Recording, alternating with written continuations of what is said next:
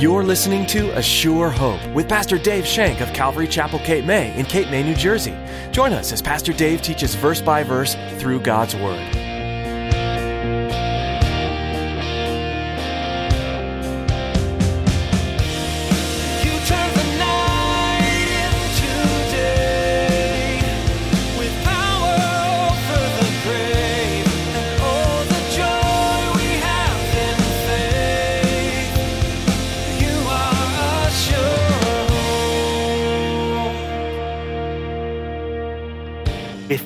Cannot do as Jesus asked us, then we should not bother to call him Lord. If we can't do the things that he's called us to do. Paul was submitting his own will to that of Jesus's. He realized that he had been wrong all this time. The instant he saw Jesus, the instant he heard his voice, everything became true.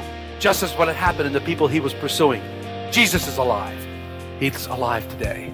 He's here in our midst. He's alive today, and he's calling you. He's drawing you in, just like what happened to you and I. Everything was changed. As often as we refer to Jesus as Lord, how many of us actually act as though He's the Lord of our lives? In today's message, Pastor Dave reflects on the relentless pursuit of Christ that each and every one of us should share. Today, you'll learn that just as Jesus so relentlessly seeks after us, we too should be seeking after Him. Now, here's Pastor Dave in the book of Acts, chapter 9, as he continues his message The Hunter Becomes Hunted.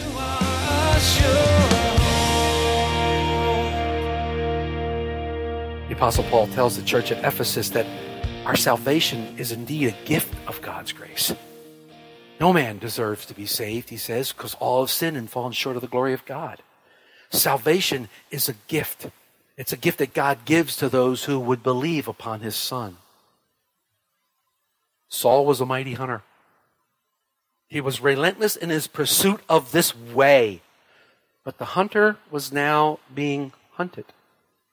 Saul was about to learn a lesson in righteousness. He was about to come in contact with the God of amazing grace. He was about to learn that sometimes a person has to lose his religion before he can really become righteous. Oh, but he was on a hunt. And he was hunting people the way. He even had letters in his hand in order to capture them and return them to Jerusalem. Anybody believing in Jesus, he had authority to kick down their doors, go in their homes, and drag them out. Remember, he enjoyed what he did. We look at verse 3 in chapter 9. As he journeyed, he came near Damascus, and suddenly a light shone around him from heaven. Evidently, many from the church, when it was persecuted and scattered, went to Damascus and they settled there. And when they settled there, they did the same thing that Philip did in Samaria, which is what? They took the gospel message with them and they preached Jesus down in Damascus. So Saul got letters to the synagogues and he went down there because this was now on his radar. It must have been on his radar because the gospel message must have been doing something great down there. They anticipate or predicted that there was anywhere from 30 to 40 synagogues down there. Now you're probably saying synagogues, why is that important? Well, the church hadn't split from Judaism yet. There has been no split from Judaism yet, so the church still met in the synagogue. The church is still met in the temple, in an area of the temple that hasn't split yet. So Paul would go into the synagogue first. He would take these letters there. In fact, in James 2, 2, when James uses the word assembly, it's the same Greek word for synagogue.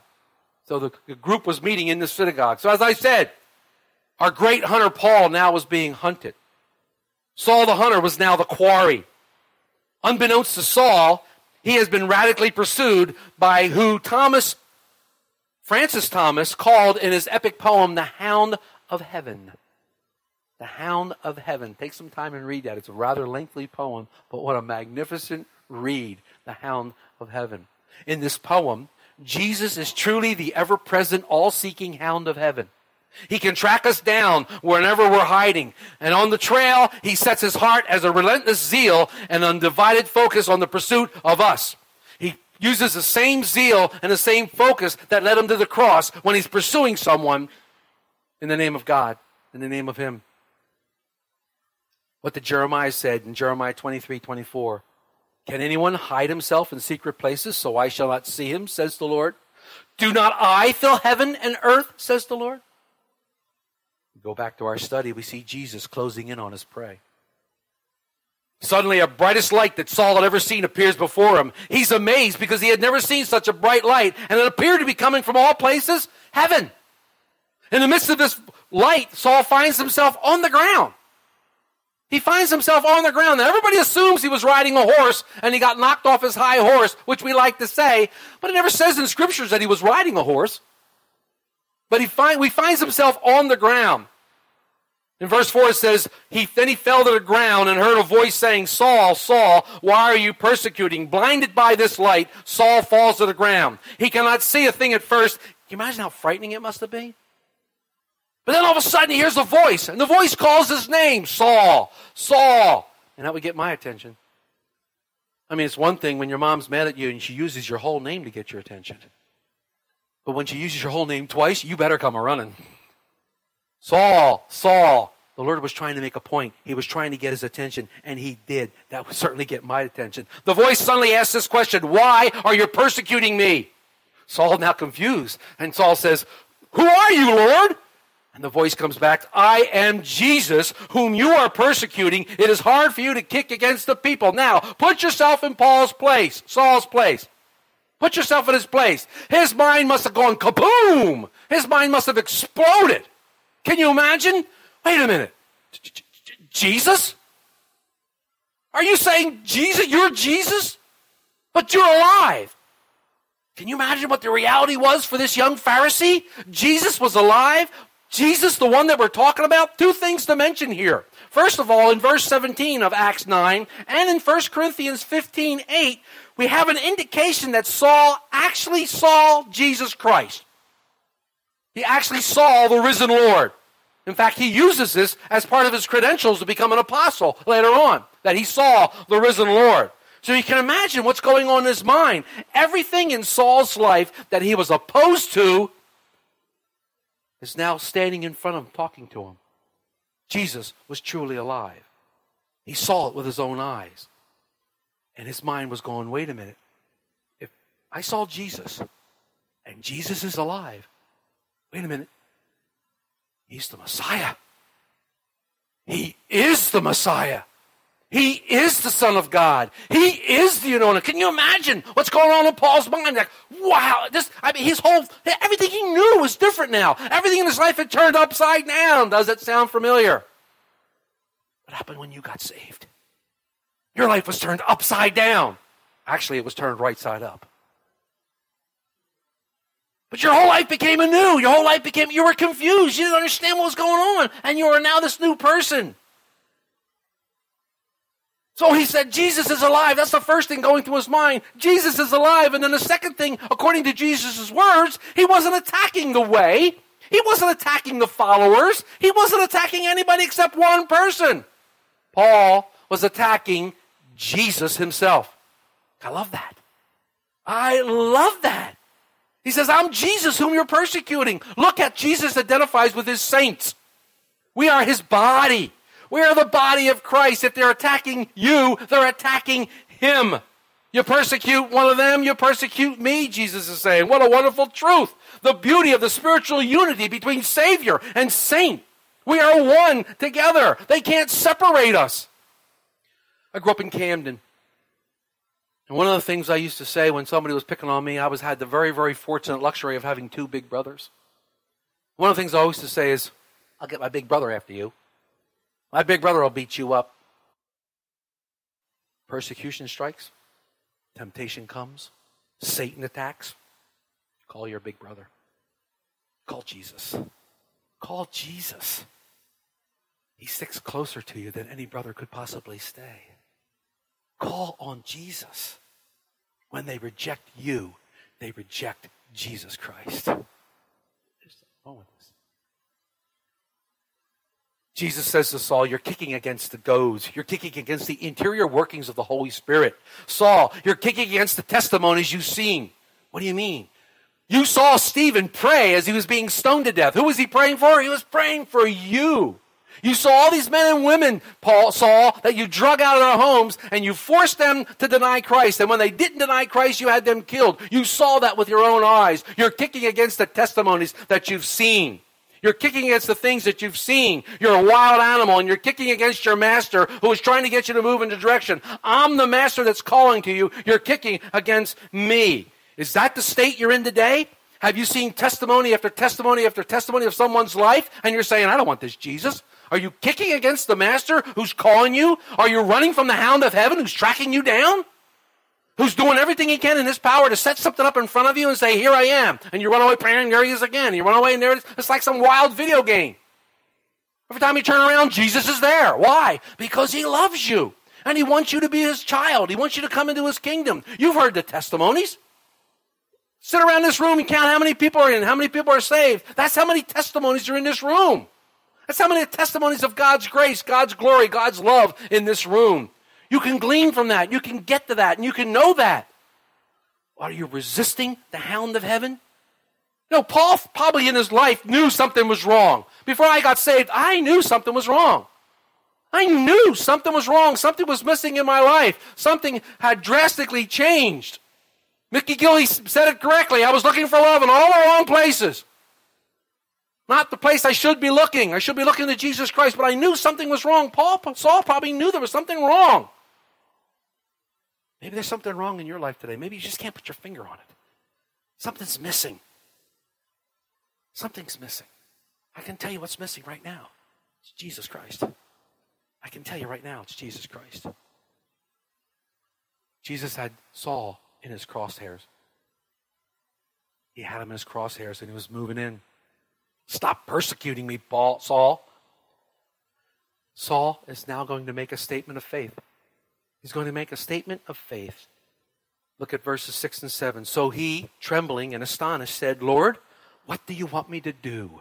And the Lord said to him, Arise and go into the city, and you will be told what to do. And what do I see here? Obedience. Obedience. Obedience is the truest test of discipleship. The truest test of discipleship is obedience. In Luke 6 46, Jesus said, Why do you call me Lord and don't do what I said? If we cannot do as Jesus asked us, then we should not bother to call him Lord. If we can't do the things that he's called us to do. Paul was submitting his own will to that of Jesus's. He realized that he had been wrong all this time. The instant he saw Jesus, the instant he heard his voice, everything became true. Just as what had happened in the people he was pursuing. Jesus is alive. He's alive today. He's here in our midst. He's alive today, and He's calling you. He's drawing you in, just like what happened to you and I. Everything was changed. Next couple scripture says, And the men who were journeying with him stood speechless, hearing a voice but seeing no one.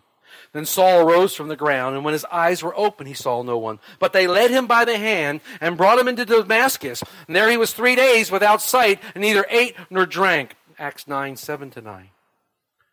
What were these guys thinking? What were the people who were traveling with, with Saul thinking? What were his companions thinking? You ever think of what was going on in their hearts? What was going on in their minds? It's interesting here that the hunter had bagged his quarry. Jesus, his hunt had been successful. Saul later tells the Philippian church that he was apprehended by Jesus. He was apprehended by Jesus in chapter 3. Saul was out to arrest others when the Lord indeed arrested him. Saul lost his religion and gained his righteousness. Indeed, Jesus had apprehended him, had gathered him in, had called him. And since no one else received Jesus on the road that day, we don't know what happened to them. We don't know about their salvation. It's not told to us. We can assume that maybe they believed and maybe they did if they continued with Paul, but it doesn't really say what happens there. The others heard the voice, but we don't know if they were saved or not. Saul could have continued to resist the Spirit, as some of you have been resisting God's Spirit. He could have concluded that this is not Jesus and turned away from it. But if he had, his heart would have got harder. And every time he did that, the spirit would have gotten fainter and fainter and fainter until the time comes no more when your heart is so hard that you can't hear it. You can't hear it. What do I have to do? What do I have to do, Lord? What do you want me to do? Obedience. Lord, what do you want me to do? What can we learn from today? What can we learn from these passages that we looked at? For one thing for sure, make no mistake about it, Jesus is the initiator of our faith. He is the one who offers faith to us. He seeks the sinners today, even as we speak, just as he did Saul that day. We cannot be sure of whom the grace of God is working in their lives. But we always know that God makes the first move in someone's life. 1 John 4 19, the Apostle John writes, We love him because he first loved us. He was the initiator of the love. He demonstrated his love to us. We search for him only in response to him, only in response to his prior advance. Jesus orchestrated this encounter on Damascus Road. He orchestrated it. It was his doing. He directs our encounters as well. He directs our encounters. We need to be knocked off our high horse, even if we're not riding one. We need to be knocked off our horse. Christ will bring us to our knees and he will form in us a desperate need for him. We all need a Damascus Road experience. We need to be brought to the end of ourselves. We need to be helpless and allow him to intervene in our lives.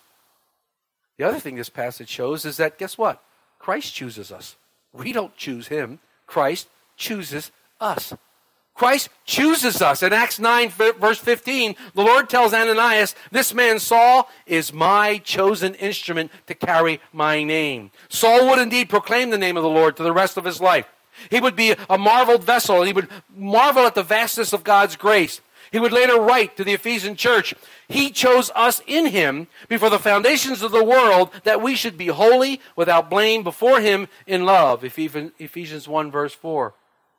He's chosen us. It's interesting that Paul puts this at the top of his priority list. It's interesting that he puts it there. I think it's very, very appropriate. The top of our list should be the fact that God chose us. What a blessing and what a glorious blessing that God should choose me to spend eternity with Him.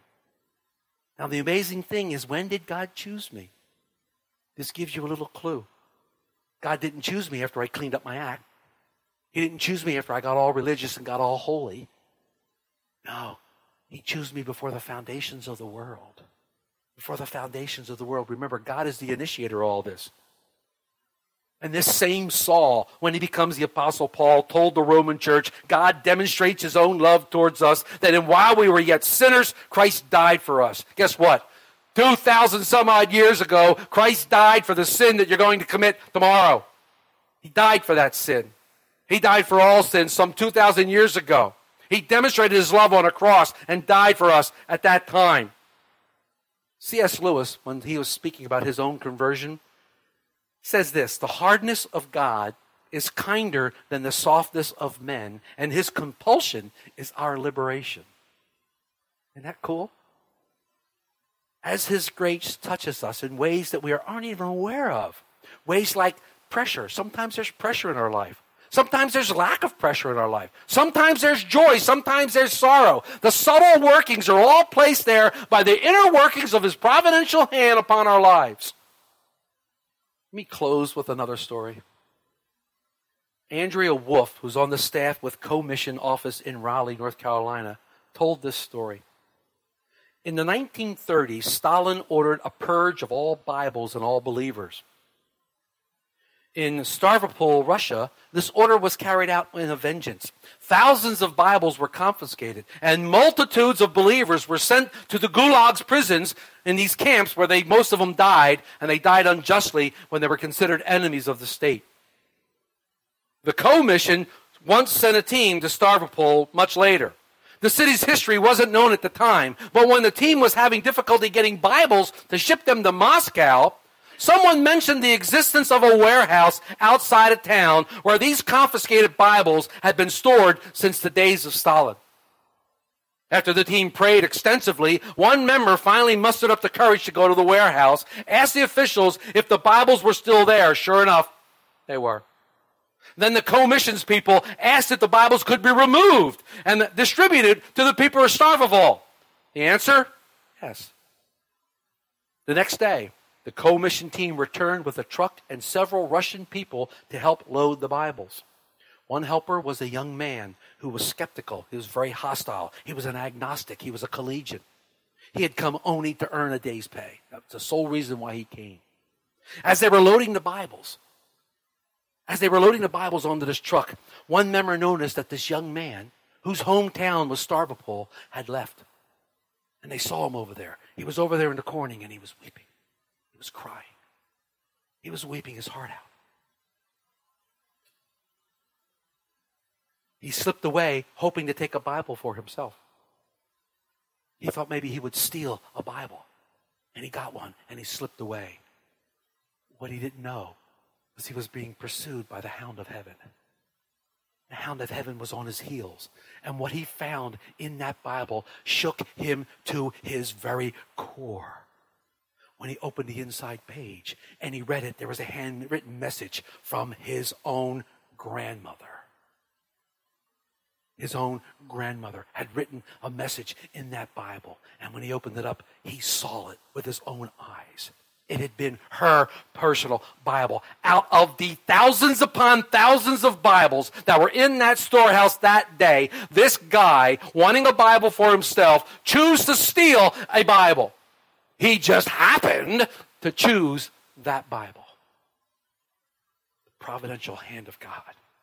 The hound of heaven had hunted him down. The hound of heaven had placed him in that very spot, in that very day. The hound of heaven had made him reach for that very Bible, that very instance. No wonder he was weeping. No wonder he was brought to his knees, very much like Saul, brought to his knees that day because everything he disagreed with became true in his life. Everything he disagreed with. God had powerfully intervened and made himself so tenderly known to this human being. That's how much God cares for each and every one of us. He made himself so tenderly known. Can you imagine what he felt in his heart when he opened it up and saw his own grandmother's name? Boy, did he have a divine appointment. He had a divine appointment that was orchestrated by the hound of heaven who had tracked him down and brought him to this very place. Last thing I glean from today's scripture do not give up hope. Do not give up hope. You may have someone in your life that you've been praying for and you've been praying for, and it seems like it's been a long, long time that you're praying for this person. Do not give up hope and never, ever write anyone off as being unsavable. Never make that judgment upon yourself that thinking, this person will never come to the Lord. It's not for you to decide. It's not for you to decide. Never write anybody off when God's grace is involved and the love of God through Jesus Christ. What we do with these relatives, what we have these things, whom have heard the word of God for years with no response? I don't know. You probably have them. What do we do with the sinner who is gone in the deepest level of depravity who might be in your life? Or how about the one that's gone into a cult and is prop- propagating a false doctrine, a false religion? We continue to pray for them. And we continue to pray that the hound of heaven would hunt them down. And that Jesus would corner them and bring them to the end of themselves. And he would pursue them just as he pursued you and he pursued me and brought us to that point. Think back on your lives. Think back of the providential hand of God as it worked in your lives to get you to a point where you cried out to Him and accepted Him. Scripture is quite clear God can reach anyone, and He will reach anyone. Is He seeking you today? Has the hound of heaven brought you here for this very reason today to hear this message and say, Today's the day? Today is the day of your salvation. Are you going to accept? Are you going to deny me one more time? It's up to you. You are a sure. When Jesus left earth following his resurrection, his followers weren't sure what was next. They had instructions from their Lord and Savior, but not much else. However, they chose to trust that what Jesus said was true and was going to change their lives. It did. The Holy Spirit came upon them, and they began to minister to the world in ways they'd never have been able to do on their own. Is Jesus asking you to follow his instructions today? Maybe he's only given you a piece of the journey, or maybe he's asking you to wait. Take a cue today from the members of the early church. Trust Jesus to come through with his promises and change your life. We're so glad you tuned in to A Sure Hope. We'd like to hear from you and learn how we can be praying for you. So please give us a call. Our number is 609 884 5821. If you'd like to hear more messages from this series in the book of Acts, you'll find them at ASureHopeRadio.com. There are several teachings on various books of the Bible available online for download, and we encourage you to share them with your friends and family. You can also receive a CD copy of today's message by calling us. Again, our number is 609 884 5821. That's all we have time for today. We're so glad we can share God's Word with you through this ministry. Pastor Dave will have more to share from this verse by verse, chapter by chapter study of the book of Acts. So we hope you'll join us again, right here on A Sure Hope.